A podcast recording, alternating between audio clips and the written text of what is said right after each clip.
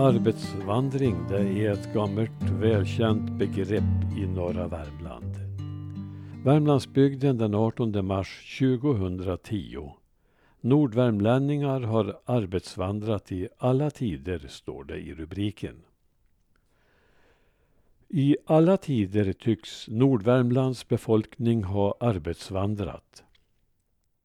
Nu, precis som förr, tvingas många att färdas långa sträckor för sin försörjning. Arbetsvandring från Värmland var omfattande redan på 1700-talet och finns dokumenterad från 1400-talet. Idag åker många till Norge för att jobba på restauranger, på byggen och i vården. Förr var det oftast skogsarbete som gällde och då vandrade man istället norrut och Östillanna som det hette. Många drog iväg på våren då det var dags för flottning och när den var färdig kunde det finnas kolning och strömrensning. På vintrarna högg man i skogen. Detta innebar att många var borta större delen av året och att kvinnorna ensamma skötte hem, barn och boskap under tiden. Kanske de också fick klara att arbeta av torpskatten i mannens frånvaro. Gubbarna väst i berget i Brannäs, Krokärsel och Törpola kom hem till jul och var hemma några veckor. De flesta for till Herrdal och Hälsingland en del ända till Ångermanland. Så berättade gamle kyrkvaktmästaren Karl Magnusson i Dalby. Givetvis inträffade det att många blev kvar i Lanna och bildade familj där. Och de som kom hem tillbaka hade ofta med sig nya seder och bruk. Detta sågs inte alltid som enbart positivt. En stor förlust har i synnerhet Dalbykaren lidit därigenom att socken eller, om man så vill, nationaldräkten så att säga sönderslitits i de norrländska skogarna och utbytts mot moderna kläder, skrev Gustav Skröder. Men han såg också fördelarna. Lönen härför har de bästa av dem fört med sig hem och därmed förbättrat och även förskönat sin ensliga dal. Sitt åkerbruk hade i hög grad förbättrat. Slut på Schröder-citatet. Några gick ensamma, men ofta var det hela arbetslag som arbetsvandrade. Per Persson, född 1868 från Lysvik i Norra Finnskoga, var med och arbetsvandrade som ung. Han har berättat följande. Det var ont om arbete i min barndom och likaså i min ungdom. När vi drog iväg uppåt Dalarna eller Norrland slog man följe i hopar om fyra eller fem karar i följe. Man hade häst med så stundtals fick jag rida för jag var liten och hade svårt att följa med. Jag minnes en vandring upp till Lillhärdal i Härjedalen. Vi hade matsäck med och i den var det grovt bröd, fläsk, smör och salt kött.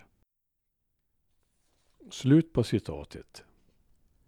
Det finns också dokumenterat att kvinnor från Norra Finnskoga vandrade till Hälsingland på linarbete. Många fick också arbete som hembiträden eller pigor i Norge. Några följde med skogsarbetarna som kockor. Följande berättelse är hämtad ur boken Norra Ny, en sockenkrönika från 1957 och har skrivits av den 90-årige Jöns Halvardsson i Månäs. På eftersommaren 1887 var vi tre stycken härifrån byn som enades om att gå öst i Bolagan för att försöka komma över något arbete. Här hemma fanns ingenting. Landsväg över skogen till Malung fanns inte på den tiden utan vi gick Månäsbrovägen och tog vid Avskagen av mot Byxangssätra och Håberg och därifrån ned till Malung. Smör, bröd och torkat kött hade vi till reskost i näversäckan. Mjölk kunde vi ibland till billigt pris komma över i någon säter men för det mesta fick vi nöja oss med vatten till torrskaffningen. Kontanterna var det knalt med. Från Malung traskade vi till Mora och därifrån upp till Älvdalen. Bortom Älvdalen fick vi strömrensning i tre veckor och tjänade väl bortåt två kronor per dag. Jag minns inte så noga.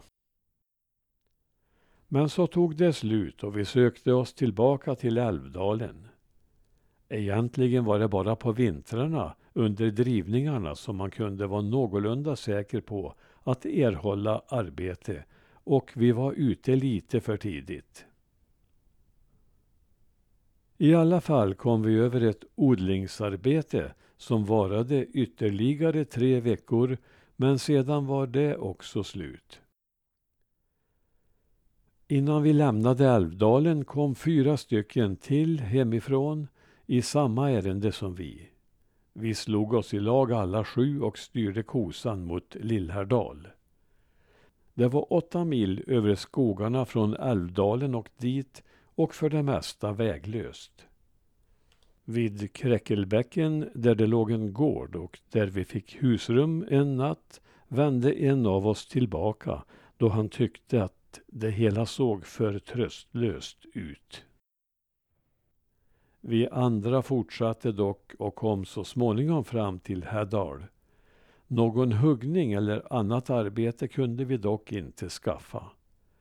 Sedan vi legat där en vecka gick vi till Sveg och därifrån till Älvros, men resultatet blev lika magert.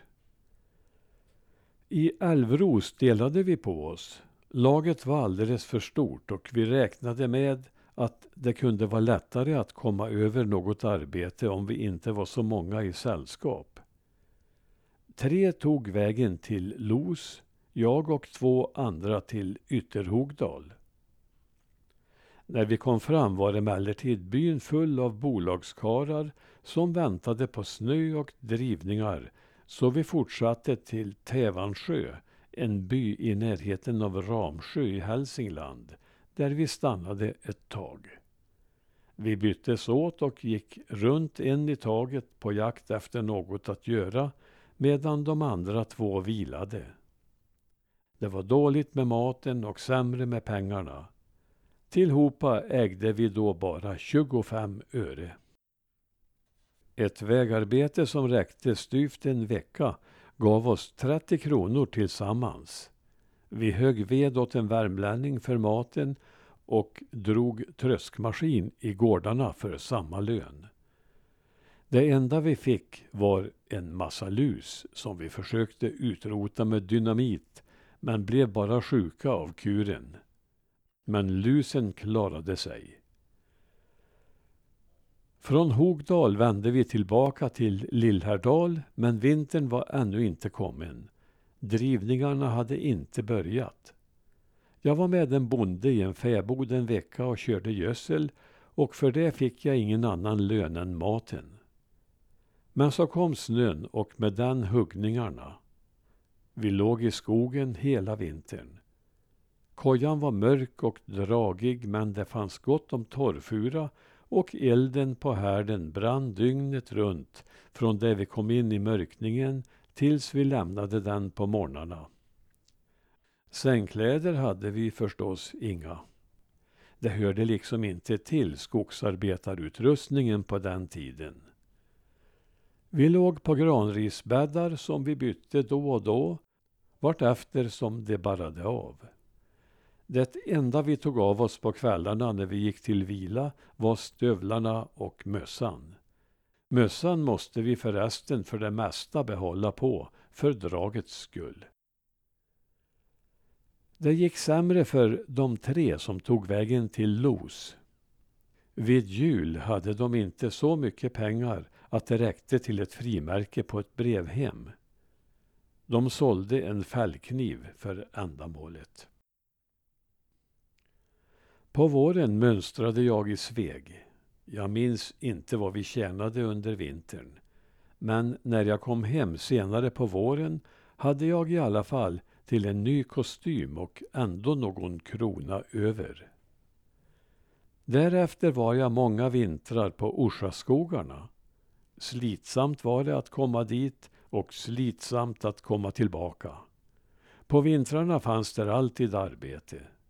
Arbetsförtjänsten växlade, men den var alltid högre än hemma, där det sällan fanns arbete åt alla.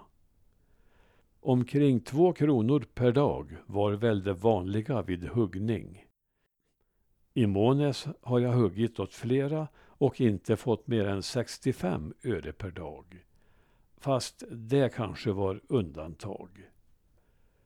Och där slutar Jöns Halvardssons berättelse om arbetsvandring öst i Lanna.